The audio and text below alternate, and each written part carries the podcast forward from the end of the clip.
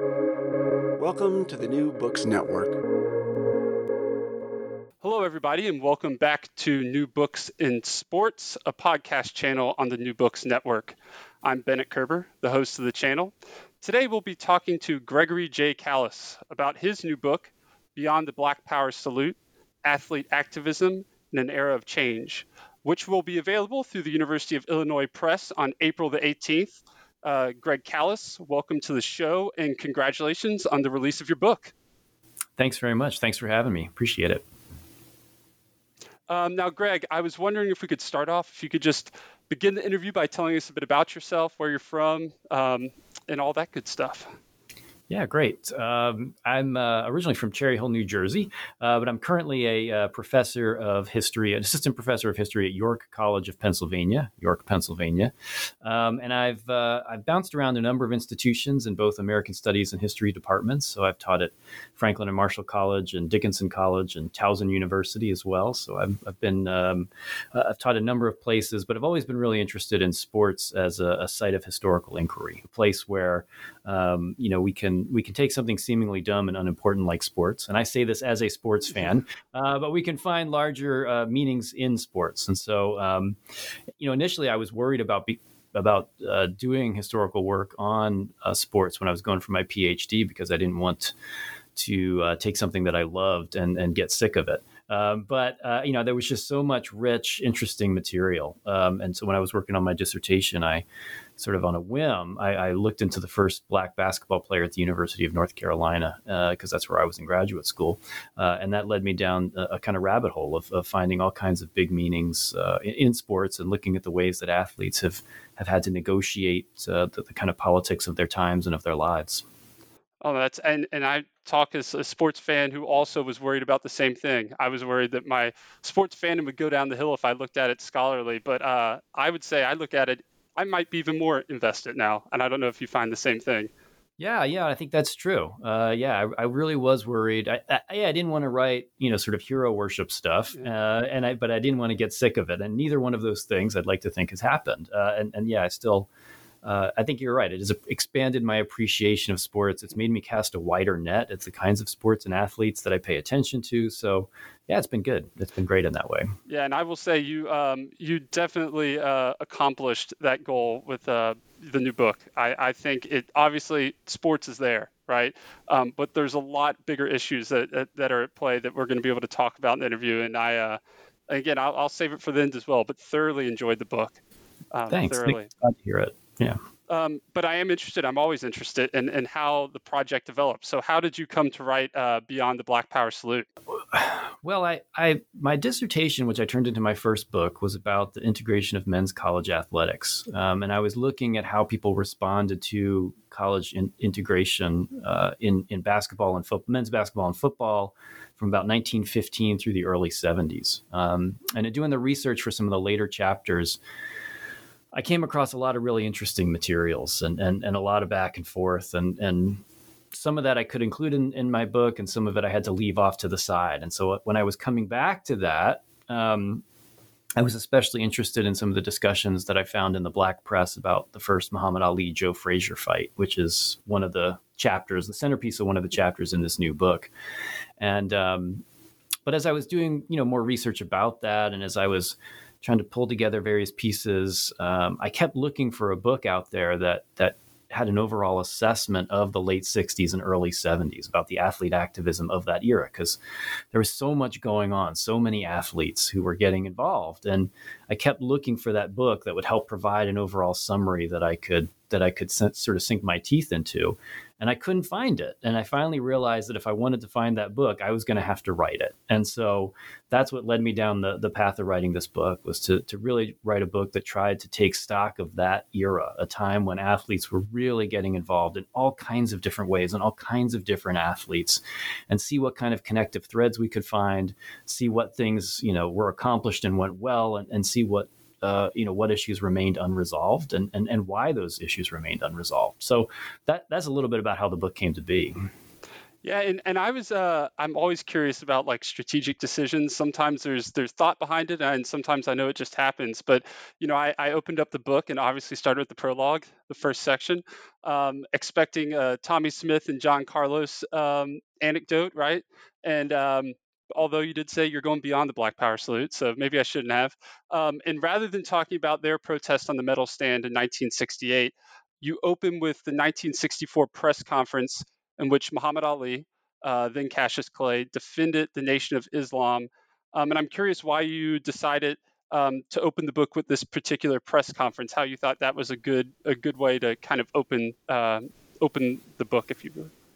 Yeah, Ali is so central. I mean, so many athletes refer back to Muhammad Ali as being so important, and he's he's not only central to athletics, he's central to civil rights and Black Power. I mean, he's this you know force uh, uh, you know for change in the 60s and he, he's he's a lightning rod. And and I kept you know he kept coming up in all the research that I was doing. And I think this press conference is just an extraordinary moment because here is this guy who has just won the heavyweight championship of the world he was, you know, previously very beloved in the media for his wit and his banter, but he'd been getting some controversy because he'd been seen with members of the Nation of Islam, with Malcolm X, and he you know, after winning the championship, is just so defiant. And he says this remarkable line, which is, "I do, I don't have to be what you want me to be." Right, and to say that to the mass media, to to claim sort of ownership over his his own image, over himself in a way,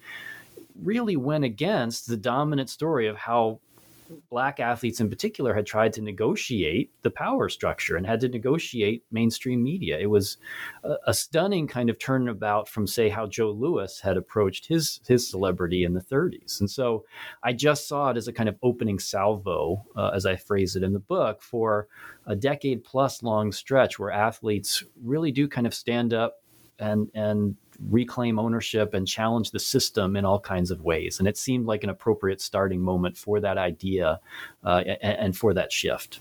Yeah, and I think it's a, it was a good way to show people to allow people to appreciate the challenges Ali faced. Maybe some people that are that are my age, early 30s, that that you know largely the perception is Muhammad Ali is this beloved figure. How much hate could he receive? And um, my mother's from Louisville, Kentucky. Um, mm-hmm. And I remember hearing my grandfather talk about Muhammad Ali um, and you know, the, even his hometown, you know, they weren't they weren't crazy about him during that period in time, and now they have streets named after him, um, you know, museums for him and everything. But um, at the time, he really, I, it's good to, I guess, to say he wasn't always beloved like he is today, and, and the challenges he faced and just wanting to speak his mind.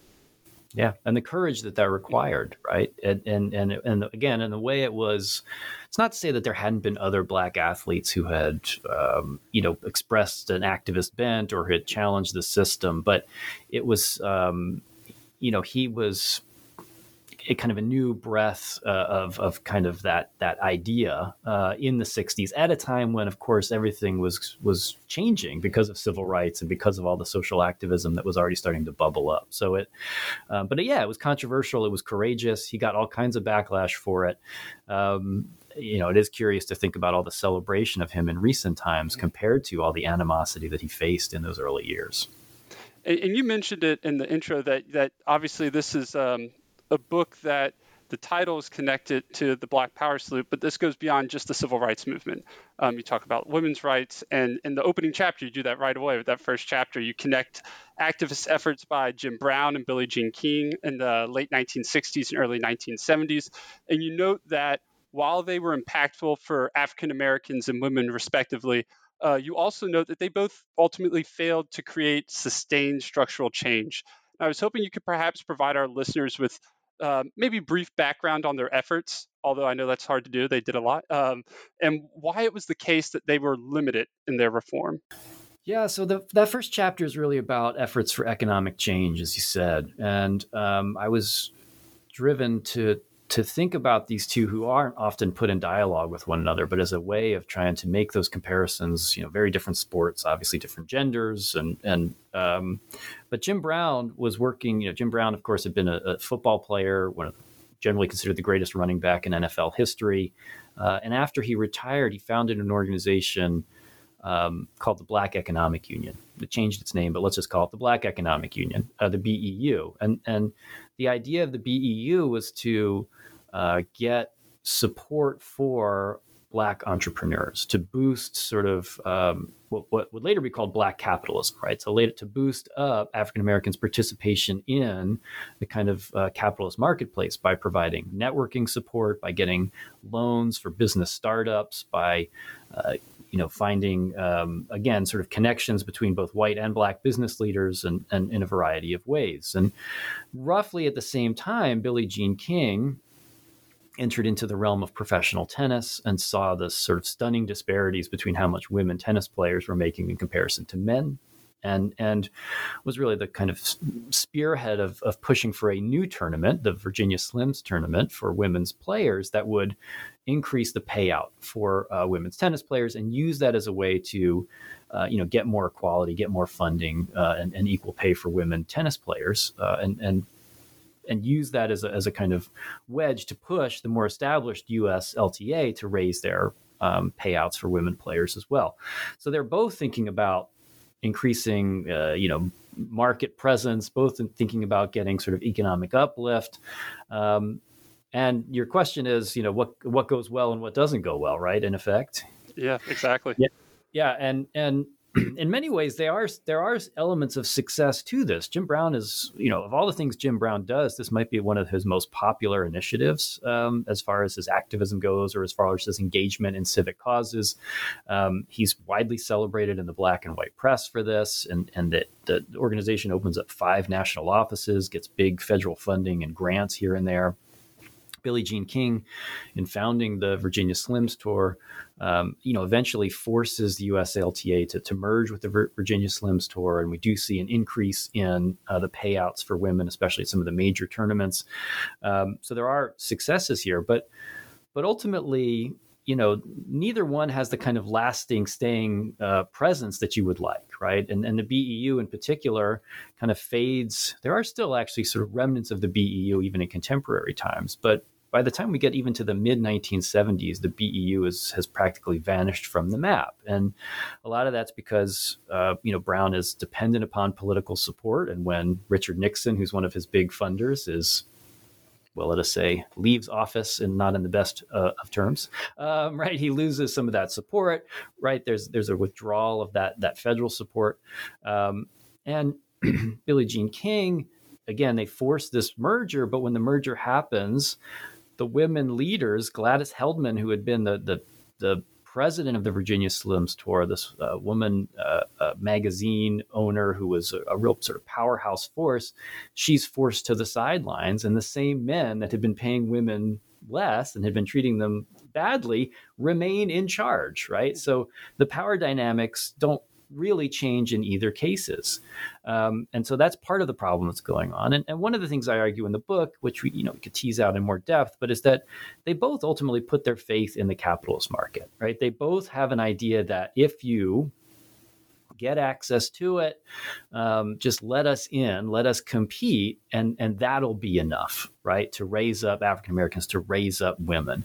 Uh, and it turns out that that's not enough. You know, African Americans are starting from such a disadvantaged position in the capitalist marketplace that access access isn't going to fix that huge gap, right? And and if you're dependent upon public support, uh, you know, what about the vagaries of public opinion? When does you know if that vanishes, you're in trouble. And again, with Billie Jean King, she puts her faith in that women can prove their marketability, she's willing to do all kinds of things. She she partners with a, a cigarette brand for crying out loud uh, to raise money for you know for women's players. But uh, you know again if you don't have the power if you don't you know if it doesn't make a broader foray into changing media ownership and media coverage and all these other things you know it ultimately uh, kind of fizzles out and it doesn't have that kind of lasting presence. Yeah and i'm, I'm glad you mentioned the the that argument portion of your book because I, I, am hoping to tease it out more. I think it was a fascinating point and one I hadn't thought about is the the limitations that the capitalist system actually puts on some of these activists. And um, yeah, well, we can save that closer to the end as, as maybe the big finish. But uh, sure. yeah, I think it's a fascinating point and, and was really well done on your part. Thanks. Um, now moving along to the to the Boston Marathon because it's coming up soon. Um, Yeah. Actually, I have to shout out my brother-in-law's running it this year, so I'm gonna Wow. hopefully, yeah, he he's been trying to qualify for years and made it by a second, so he's finally able to run. Um, but with it approaching, even um, you know those running running enthusiasts that may watch the race um, or follow it, um, even they may know very little about the impact that Bobbi Gibb and Kathrine Switzer had on the event and, and the the broader context that their decision to run in that race um, had on women's sports, um, women's rights. And I was wondering if you could tell our listeners the impact of, of Gibb and Switzer's decision to run, um, and also the larger significance of the backlash to their running in the race. And I'm specifically thinking about a historic photo, which you uh, reference in the book, uh, in which race official uh, Jock Semple tried to take Switzer's bib and force her out of the race. Which, again, if you haven't seen the photo, you can probably Google it. It's iconic.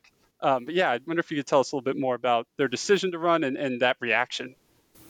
Yeah, one of the things that I think a lot of times when people think about the growth of women's sports in this country, they think about Title IX, and that makes a lot of sense. Um, and and because Title IX is really important, um, there's no question about it. But the the the Boston Marathon, I think people would maybe be surprised to know that not only did the Boston Marathon not allow women runners, you know, well through the 1960s, but the longest race that was sanctioned by the AAU in the 1960s for women was 1.5 miles. Right, that was the longest race that that was sanctioned, which is wild to think about. And so for Gibb and Switzer um, to run in this race was to challenge these broadly circulating ideals about what women's bodies were capable of right? Because the idea was that women's physiques couldn't handle uh, you know running these long distance events which is curious if you think about how uh, what women have to go through with uh, labor for example. But in any event uh, there's lots of ways in which women's bodies do all kinds of incredible things. But uh, so for them to, to challenge that and, and gibb did it first in 1966 she kind of slipped out of the bushes and joined the race without a number, um, and and did really well. Um, and and the following year she did the same thing, but Kathrine Switzer joined her. Famously, Switzer had had managed to get a bib to get a race number by signing up with just her initials, so that race officials didn't know that it was a woman. Um, and as you point out, it's the the reaction of of Jock Semple trying this this old guy trying to chase her down and drag grab her number off of her while she's running the race. And uh, that image and then uh, uh, Switzer's boyfriend uh, Tom Miller who was a, a, track athlete from Syracuse actually pushes Semple off the course. And it's captured you know in this sequence uh, and it becomes widely popular. It's this dramatic moment right? And I think it registered with a lot of people um, because it showed how ludicrous the restrictions were. Right? It showed the fact that um, you know women wanted to and could. Uh, engage in this kind of physical activity. Most of the runners in the race, the vast majority, were supportive of the women for running in the race. And so it just seemed, and I think it's especially great because it's such an old guy. You know, it seemed like a kind of changing of the guard, right? That there was something symbolic about something new, uh, you know, that was possible um, that these young women were were kind of pushing out against these old uh, old ideals. And in the time of the '60s and, and the change, again, you know, we think about this in terms of context. Uh, I think there was extra rich meaning f- for all of that. Yeah, and that's I'm I'm I'm glad you mentioned that thing because that's immediately I thought about the first time I saw the photo when I was reading your book was just it's almost like it's not just about the race but this like patriarchal power structure right? He's and his face is so angry too, and it's like the idea that things could be shifting um, is frustrating not just to him but all men like him, right? Um, right. Yeah. So I think I think and I I think you did a great job of pointing that out in the book. Thanks, thanks. And I, and I will say, you know, one of the other things I talk about in the book, which we don't have to go down this rabbit hole too far, is that, you know, even a lot of women had sort of misgivings or mm-hmm. concerns, right? I, one of the things I looked at in that chapter was to see how women's magazines responded to this growing presence of, mm-hmm. of women athletes. And, you know, it's it's a long, slow process of changing these attitudes. Um, and, and that's one of the things that I think is really interesting and powerful about that moment because Title IX, I don't think, could happen without those women kind of starting to push push out against those boundaries. And they those women, let's just important to note here, those women were building on other you know previous women before them, especially Wilma Rudolph, who you know African American uh, sprinter from the 1960 Olympics, who got lots of publicity, lots of celebration for winning uh, you know three gold medals, and so there was this again this slow and steady uh, sort of evolution of women kind of starting to challenge some of those ideas of, of femininity when it came to sports. Yeah, and, and whenever uh, the listeners get to pick up the book, I, have got to compliment you on each chapter begins. You don't just start. Well, I guess there's a there's opening um, blurb starting in the 60s or 70s, but you always step back and let the reader know how we got to that moment in the 60s or 70s, kind of paying on homage to to those that came before. So I really enjoyed that. Uh, as a fan of history, which I know many listening are. So you mm-hmm. don't just get the 60s and 70s; you do get to the kind of the background and the context of how we got there, which was uh, which I was very happy to see. Oh, good. Thanks. Yeah, yeah. And and well, important. Yeah. Oh no, it's very important. It's like um, I think you know I always talk about the the different um, you know people talk about women's rights and waves and stuff like that and sometimes that tends to overshadow those um, that kept fighting right whenever we weren't at the crest of those waves it's not mm-hmm. like things just went away whenever uh, whenever they weren't they weren't at their peak that's right that's right and and i do i'm, I'm glad you mentioned that the the charlie scott was uh, part of your dissertation research because mm-hmm. i was you know i consider myself a, a sports fan and and i love sports history and pretty well versed but um, I'll be honest, I knew very little about Charlie Scott's story. Um, and I was hoping you could tell the readers about his activist efforts and what I felt to be even more fascinating, why he felt forced ultimately to, to have to compromise and remain rather moderate in his activism or, or you know, um, less less active as he was hoping to be. Yeah, Charlie Scott. Um, so, University of North Carolina uh, basketball team, even by the mid '60s, was widely celebrated and popular. And uh, so to have, and of course, it's a it's a segregated state, right? This is North Carolina we're talking about, and so Charlie Scott was the first African American. Uh, player on the UNC basketball team. And he'd been recruited by Dean Smith to play that role. Um, and and um, a guy who you know Dean Smith had come had, had, been seeking somebody to to play that role. He thought it was sort of part of his mission to do it. Um, but Scott coming in, there's a lot of pressure on him. There was so much pressure on him because he's the first black player. He was a star caliber player. I mean, he was a highly recruited, um, you know, very talented athlete. Um, and he came in, you know, knowing that he couldn't screw things up, right? He he had there was a limited, you know, uh, range of of sort of possibilities for him in, in, terms of how he acted on and off the court, and he did great. Um, he he he was a, a key player on uh, the UNC team that in 1968 um, made it to the national championship game. He was, you know, the best or the second best player on that team. Uh, the following year, he was the best player on a team that made it to the Final Four. So he was, you know, astonishingly, astonishingly good player. But um, again, we think about context. Uh, you know, 1968 is when stuff really explodes on college campuses across the country in terms of athlete activism, um, and in part uh, generated by you know Muhammad Ali and his his refusal to fight in Vietnam in the spring of '67, in part driven by the Black Power salute at the Olympics in, in the fall of '68. College athletes are getting more involved, and there's pressure on the UNC campus for uh, Charlie Scott to support the efforts of the Black Student Movement. And this is a, a activist group that's pushing for a wide range of changes uh, at the school, including hiring minority faculty, providing more financial aid assistance to African American students, um, paying the minority housekeep, mostly minority housekeeping staff more money in terms of wages. I mean, it, it, adding Black history and, and uh, Africana studies programs and class. I mean, there's a wide range of things they're pushing for, and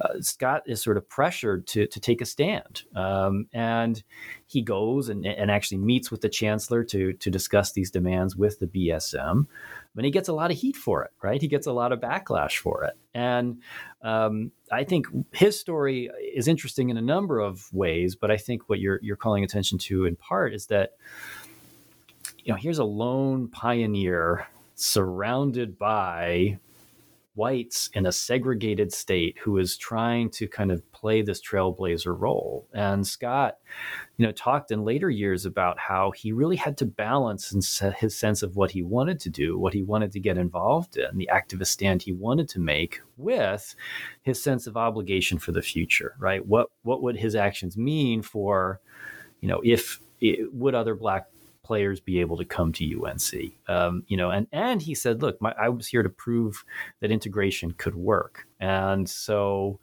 he felt that obligation to kind of show that in action, and he had to, to he sort of toe a moderate line so that he didn't alienate, lead to too much backlash, so that others could could follow in his footsteps after him. So it was this careful balancing act for him to figure out what could he do, and what ought he ought he uh, you know shy away from.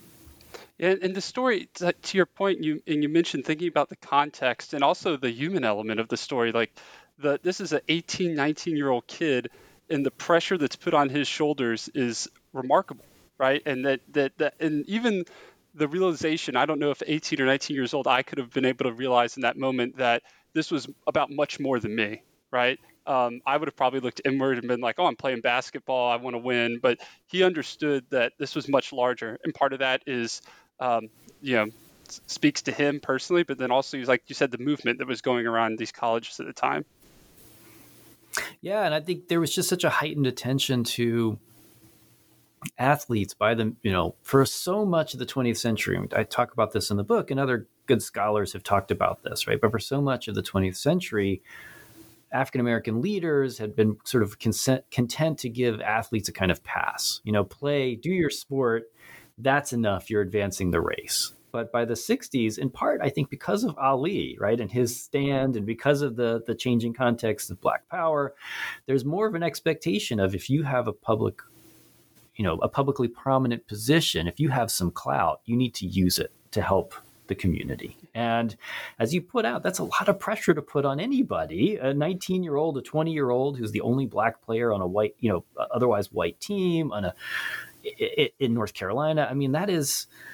I often talk to my students when we talk about these issues in class about, you know, nobody expects uh, Rob Gronkowski to represent the white race, right? Or, you know, but, yeah. but the pressure is put on, you know, African American athletes, especially in these early years when there's lack of, you know, positive media attention. It's just, it's, it's a whole lot of extra pressure um, that, that makes for tough decisions and you also, and I would encourage. Um, obviously, there's much more going on in the chapter with the Wyoming 14. Um, yeah. yeah, that's which is which is a fantastic story. But I I really appreciated how you went beyond the Wyoming 14 and um, talked about the the limitations put on st- student athletes um, because of how they were designated as student athletes, which I think is people talk about this a little bit more now with NIL legislation, but is was something that was just assumed. The term student a- athlete was just part of the lexicon. Um, but you are able to kind of gracefully connect these events and incidents to the larger context, and um, this allows you to make a very astute observation, one I had not heard before. Maybe it had happened before. Um, that the NCAA's decision to change athletic scholarships from four year agreements to one year renewable grants in January 1973. You point out that that may have been suggestive timing. Um, and I was wondering if you can tell our listeners what led you to make this observation, how this might have been a very strategic decision on the part of the NCAA. Well, yeah, the NCAA had been had been trying to get that shift for a couple years, and and they start to try to make that shift right as athlete activism takes heart on campus. I mean, th- th- there's no doubt that that's there's a relationship in that regard. Um, that you know that we have this upswell of activism in the 1968 and in the 1968-69 seasons or, or academic years, um, and the NCAA starts to you know start to try and tighten those rules up. And you can you can you get the sense that this is about well if somebody's acting out if somebody's active in a way we, we can then not give them their scholarship. We can kick them out.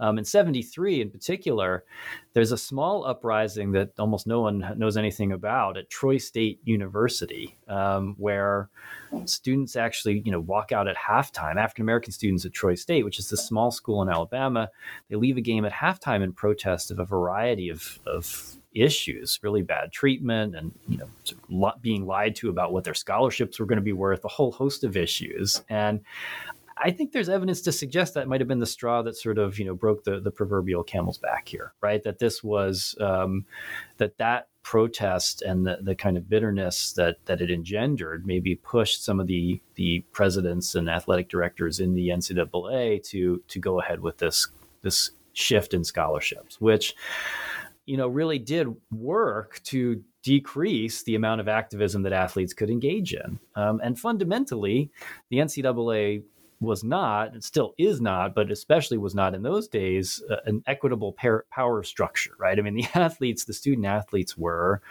really heavily constrained by uh, their teams, by their coaches, uh, you know, by the, the NCAA, um, and didn't have the rights of employees, but in many ways had obligations of employees and and it's a very complicated situation but yeah i think there's definitely the ncaa is responding to this this uptick in activism even at small schools like troy state and thinking you know we have to put a stop to this yeah, the, the, timing makes sense. That's whenever I read it, I was like, oh, that's, yeah, the suggestive timing. I, I completely agree.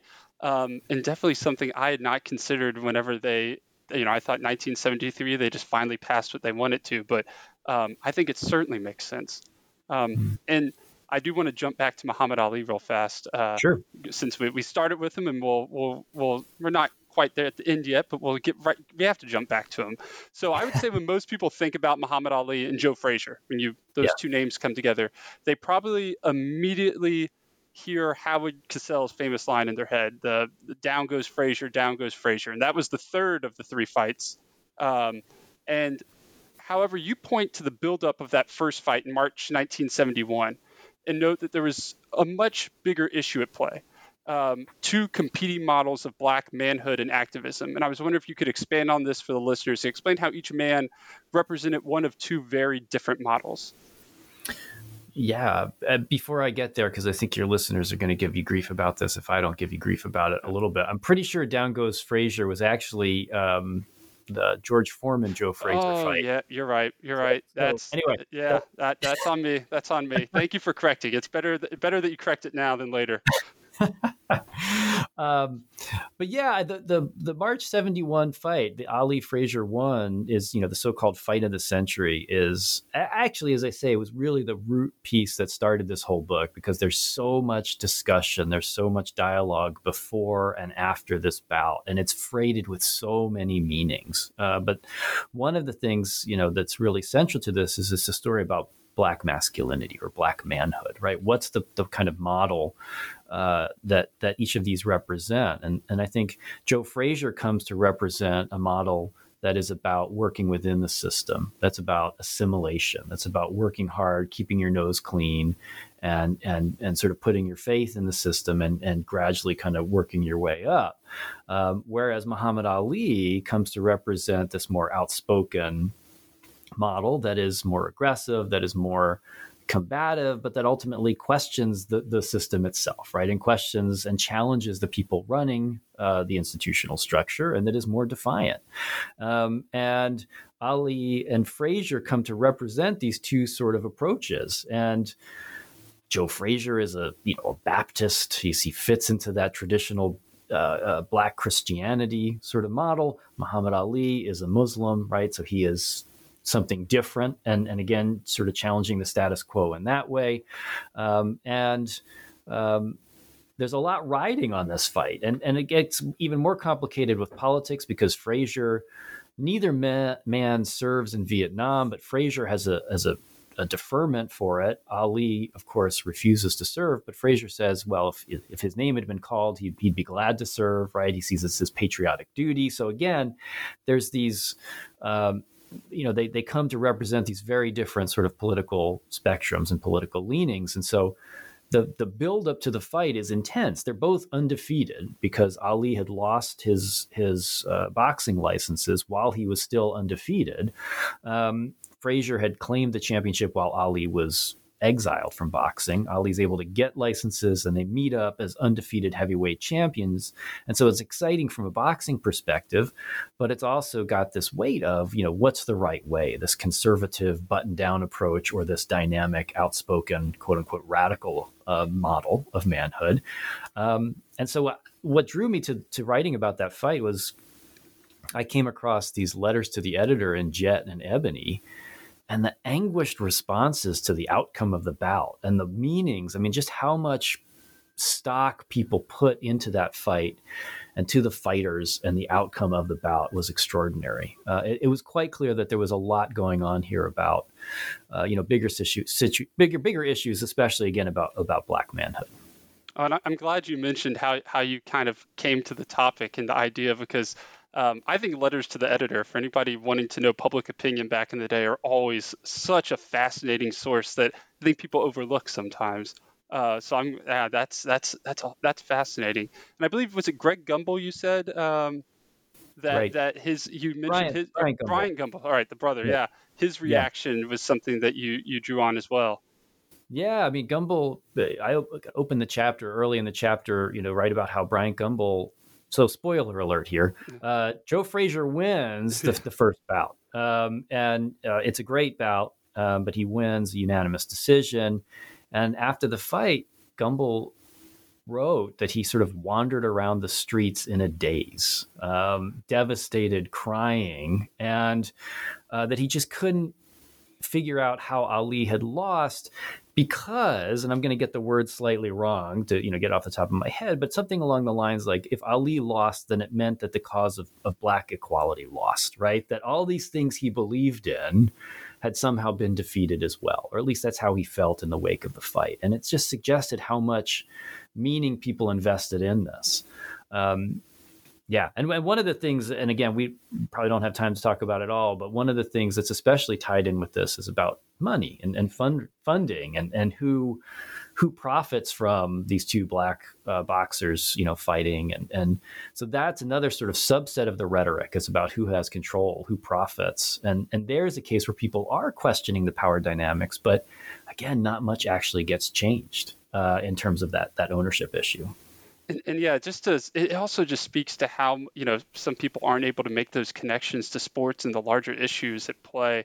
And I just you know some people, and we'll talk about this at the end. I've kind of saved this is don't want to make that connection between sports and politics and uh, socioeconomic issues, cultural issues. But you know it's definitely at play and I do have to shout out my favorite connection you make in the book. And I was hoping you could tell us about this. You make a lot of larger connections. As that fifth chapter, you make a connection between the origins of the American Basketball Association, the ABA, and hip hop music. Um, yeah. So one that I'd never considered, but I thought was quite remarkable. So, so I wonder if you could uh, expand on that connection for us. Yeah, it's a it was a really fun chapter to research and write, um, and um, if you think about the ABA, and, and the ABA, for those who don't, who maybe are less familiar, the ABA was a rival league to the NBA. It's in existence from 67 to 76. Um, and because the, the ABA was kind of scrambling to catch up to the NBA, they adopted new rules. They brought in players who had been blackballed. They opened their doors more widely. Uh, and they had a lot of African American players, more African American players on the roster. They let their players have a bit more freedom in terms of how they looked and how they played.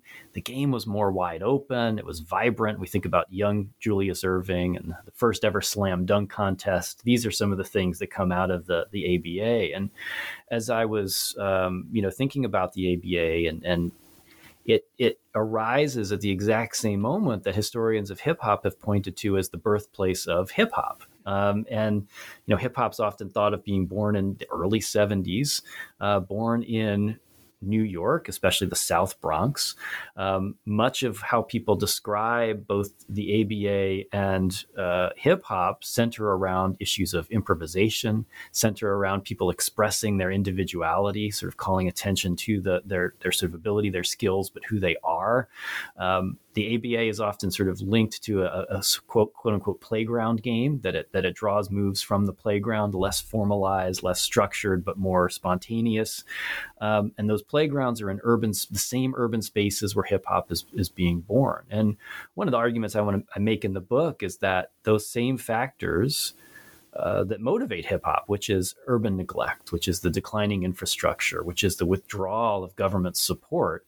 Um, those same things lead to hip hop where people are calling attention to themselves, saying, I'm here, I matter, pay attention to me. Right. And and in some ways you can see that in the way that, that the basketball is played in the ABA and in the way that they adopt fashions and hairstyles that embrace who they are and where they come from.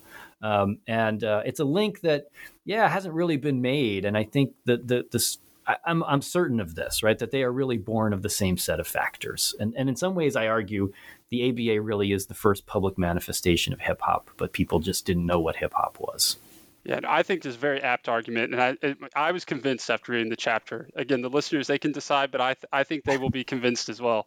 Um, and I the last kind of um, historical figure that, that you touched on the book is actually in the conclusion. And I would guess that many people my age, I'm in my early 30s, are probably unaware of the impact that Curt Flood had on not just Major League Baseball, but, but professional athletics in general, um, and specifically the free agency system that we now probably just take for granted. Um, so I was wondering if you can tell our readers how Flood challenged uh, Major League Baseball's reserve clause and and how, as an African American athlete, he was actually limited in his abilities to fight the reserve clause. Yeah, so so I'll try to tell the story as quick as I can. Flood was a, a longtime All Star outfielder for the St. Louis Cardinals, um, but he received the bad news. Uh, I mean, I want to say it's 1970, right? Uh, that he had been traded to the Philadelphia Phillies, and I say this as a Philadelphia Phillies fan, so I'm anyway, he had received news that he'd been traded to the Philadelphia Phillies, um, and he didn't want to go. And and and he writes this kind of remarkable letter. It's actually in some ways it's a bookend to Ali's uh, statement of defiance here. But he writes this letter where he says to the commissioner, "I don't feel that that I'm a piece of property to be bought, be bought and sold, irrespective of my wishes. I want to play baseball next year, but I want to choose where I can play."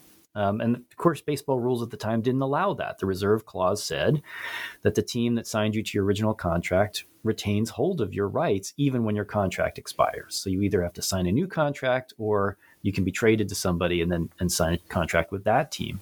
And Flood fights this. He challenges it. And, and with the help of Marvin Miller, they take it into the courts and it goes all the way up to the U.S. Supreme Court. Um, and they ultimately lose in the Supreme Court. But you know, two things that are, are, of note here. One is to your your first sort of part of this question is that one is that it his challenging of free agency inspires other people to do the same, not just in baseball but in other sports. And ultimately, the the the uh, the union finds a kind of loophole in the way that the contracts are written uh, that years later, a few years after this, free agency is going to arrive in baseball and, and, owners are forced to negotiate. And it, and it, so there's no doubt that it paves the way for free agency in baseball.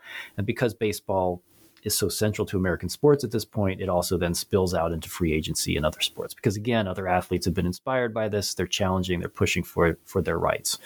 Um, so that's a, and that's a momentous change because players the salaries for players in all of these sports go way up because now they, they can actually um, enter into the marketplace and, and negotiate, right? Um, but even as Flood was doing this, and I, your your your question about this, the limitations he faces is he finds that, and this comes back to Jim Brown and, and Billie Jean King to some extent, right? He finds that he's limited in what he can say the other baseball players, the other members of the union are leery about supporting him if this has anything to do with race. Only if it's about economics, right? Only if it's about a kind of colorblind economic approach will they get behind him. So when he says, uh, you know, he makes reference to to uh, being something like a slave, you know, people that sort of step back. There's concern, right? What do you mean by that? And he has to kind of distance himself from any of that sort of race-based rhetoric to, to kind of fit into that that that capitalist marketplace ideal. Um, and in doing so, right, it ignores the very real differences in wealth and opportunity and discrimination that black, not only black athletes, but African Americans in general had faced for centuries. Um, and so he's he's sort of pigeonholed into having to toe that very kind of conservative uh, economic uh, model. Yeah, and I think whenever you you look back on this period, it, it and it, it is a moment of empowerment. Um, but that empowerment for African Americans is limited just because of, of they started because of structural racism. They started a peg below, uh, so there are certain things that they just could not fight in the way they wanted to. Um, and I do think you you point to technology as an important aspect of, of the 1960s. Um, the platform that it does allow and how it empowers athletes, um, and specifically television, right? Um, and I'm curious. I'm asking. I guess we're jumping to contemporary, present day. Um, mm-hmm. how how have you think the late 20th century technology? I'm thinking cable television, um, 21st century technological developments with social media. Has that hurt or helped current day athletes' efforts to be activists? In your opinion? I think it's helped. Um, I mean, I think that the most recent technological innovations have helped in a lot of ways. Um, I don't know if cable, you know, I think cable's exposure to new kinds of athletes and new kinds of sports is beneficial because maybe it has opened up new spaces for you know women's athletes to be women athletes to be televised. Although that's still a ghastly story of of uh, lack. I mean, if we want to talk about signs of failure to progress, right? We could think about media coverage of women's sports. Um, again, we maybe see some some little signs of hope here, but that's still an ongoing problem, right? Uh, in terms of the amount of attention and you know paid to women's sports. But you know, if we think about social media in particular, I think one of the things that's really compelling about social media is that athletes have a direct line to their fan base. They have a direct line to the general public in a way that they don't have to go through that mediating force of the media. They don't have to worry about how is the media going to spin, you know, what I say? Are they going to take seriously what I say? Are they going to cover it, right? They can just go right to whoever it is that they want to to speak to. And I think we've seen that in a lot of ways. And I, I mentioned in the conclusion, um, I think in the introduction too, maybe, but the Miami Heat after Trayvon Martin's murder, and the fact that they, you know, posted something on social media and and to to you know kind of express their outrage at the decision, and and you know that kind of their ability to do that, they bypass the sort of traditional structures, and, and we see that show up in all kinds of ways in, in, in recent years. And, and you mentioned, I really enjoyed uh, how you opened the book. Um, and I think it points to the fact that while certainly improvement has taken place, there's a lot of room to grow. And you can just look at the backlash um, to both what the Miami Heat did. I'm also thinking about um, whenever Black Lives Matter was painted on the court in the 2020 season, some people v- very much in support, some people were not in support. Um, and mm. you reference um, the 2018 uh, Laura Ingraham quote of Laura Ingraham of Fox News, of course, telling LeBron James to um, shut up and dribble, her words, uh, when he made disparaging comments about then President Donald Trump. And I was um, struck, and if you don't mind me reading this from the book, the, in, the close to the introduction I found to be very powerful. Um, not the only powerful part, but one of the many powerful parts, right? Um, you said that many saw the tumult of the 1960s as a realization of that fire, a time of upheaval and transformation as the nation wrestled with its inequalities and oppression. The story of this book is the story of that fire burning and the many ways athletics contributed to the flames. It is also a story of how that fire burned out, and at least temporarily, and the changes wrought in its aftermath. For change did come, not as much or as lasting as many had hoped, but American society in and out of sports saw significant alterations. And if the story of Laura Ingraham and LeBron James is any indication, the fire is burning again. The re- results of that conflagration remain to be seen. So I'm, first of all, very well written. Um, nice preview for the people listening. Um, Thank you. I, you know, since now it's obviously been what five years since that incident. Um, how stoked would you say the flames are today? And, and how long do you foresee it burning? Do you think it's going to cont- be a continuous burn? Um, just curious. I know I'm asking you to do the opposite of what a historian does sometime and, and forecast, but I know, and as historians, we often we're, we're, always like, "But we're talking about the past. We don't talk about the future." no, no. But I, I, think it's a fair question. I, I and I, um, I, don't think the flame is quite as hot now as it was five years ago. Um, I think there has been a little bit of cooling off um, in some ways, but I think it is still burning. I think we still see. Um, an un you know I, I think actually a great example is with the women's uh, NCAA championship and and and Angel Reese you know stepping up and talking about the the backlash she's faced and how she did what she did for the girls who look like her, right? And that she was too ghetto and too hood to use her words, right? And and I think that kind of defiance and that calling out media narratives and that asking people to question their biases and and, and assumptions about uh, you know minority athletes is a sign that yeah this fire is still burning and and it's um, I think it's exciting and and I don't know how long it'll last and I don't know you know where it will go next. Um, I think one of the the but I, I think that's a remarkable moment and and I think one of the big issues is, and, and I don't know if you're going to ask a question about this or not, so I, will just say, I'll, if if so, I don't mean to preempt it, but I do think one of the big issues is, and one of the things I come back to a lot in the book is the question of, of power and control. You know, I mean, ultimately,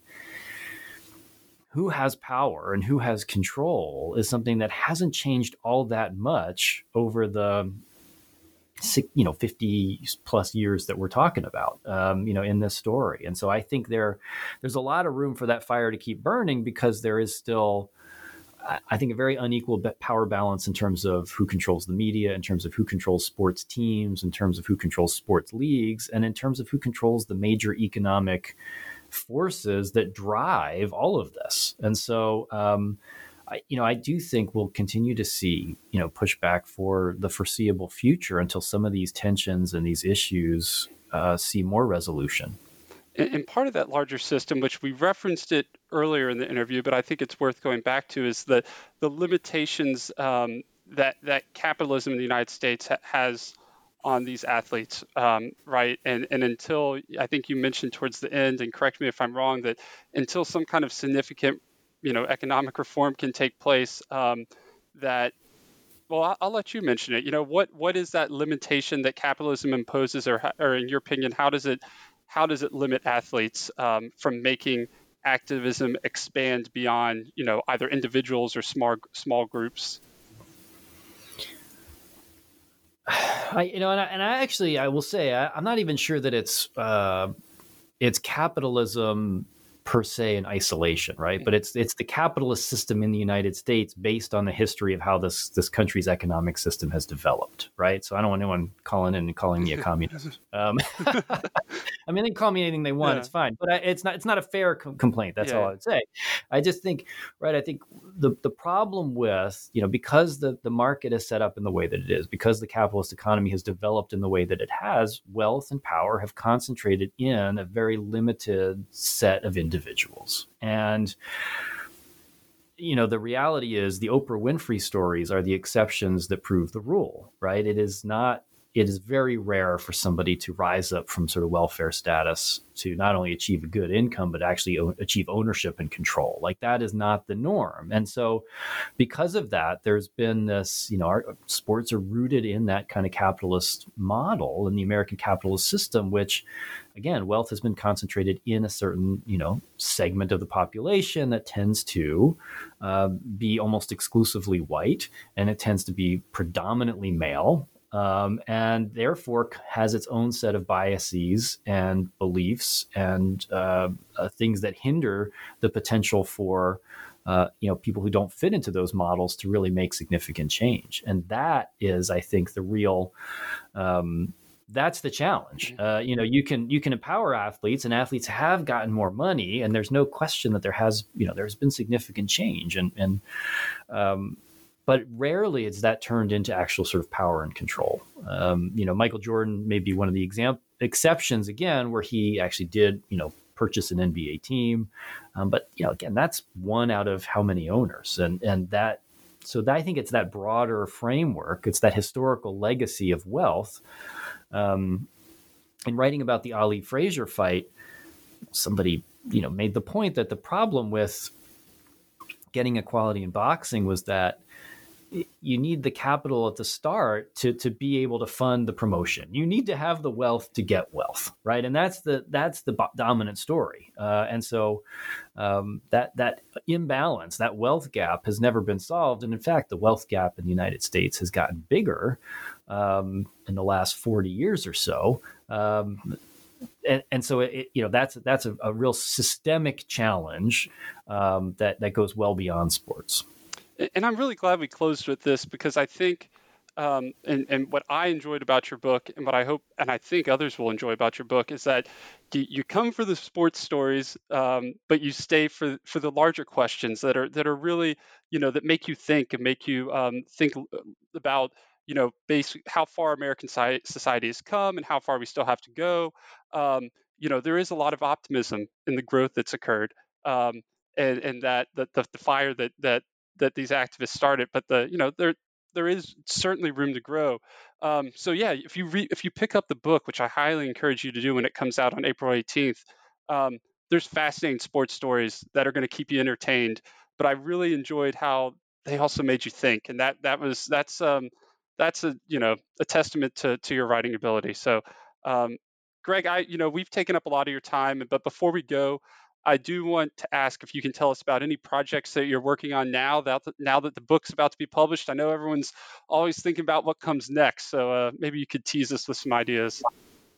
Yeah, I'm starting work on a, a project about um, prison sports and, and looking at the way that um, different kind of sports teams and leagues and different prison settings, especially in the 60s, 70s, 80s, and 90s, um, to see you know what function they played and, and to see how they you know did they or did they not help with recidivism and how do they fit into the broader framework of mass incarceration? Because that's a time when more and more people are being sent to jail and what did sports provide as a kind of outlet? And and you know when were they supported? When weren't they? Know do we see withdrawal of support uh, in conjunction with a kind of tougher line against crime. So, uh, yeah, I'm thinking about taking sports into a new setting uh, and, and seeing what I can find there. Oh, that's exciting. I was just about to say, I've, I've never heard of a work done like that. So I'm excited whenever it does come out, but let's not get too ahead of ourselves because yeah. uh, the book, the book is, uh, and I guess, yeah, you should mention, um, if it comes out April 18th, correct? I was right on that. And, and um, how can people get a copy? You can buy a copy at Amazon. You can buy a copy through the University of Illinois Press um, uh, website, um, and and can even find a discount code there for it. Uh, so, and it's available on paperback as well as uh, an ebook uh, if if that suits you. Uh, so yeah, you have all the forms you can want. Um, and again, I highly recommend. Um, I'm happy that I got a sneak peek, um, a, preview, um, but I highly encourage everyone to go out and purchase a copy on April 18th. Uh, you won't regret your decision. And and Greg, I really enjoy your time uh, speak with us and, and, learning more about the book. Um, and so, again, I can't thank you enough for joining us. Hey, thanks so much for having me. It's been a real pleasure. I appreciate it.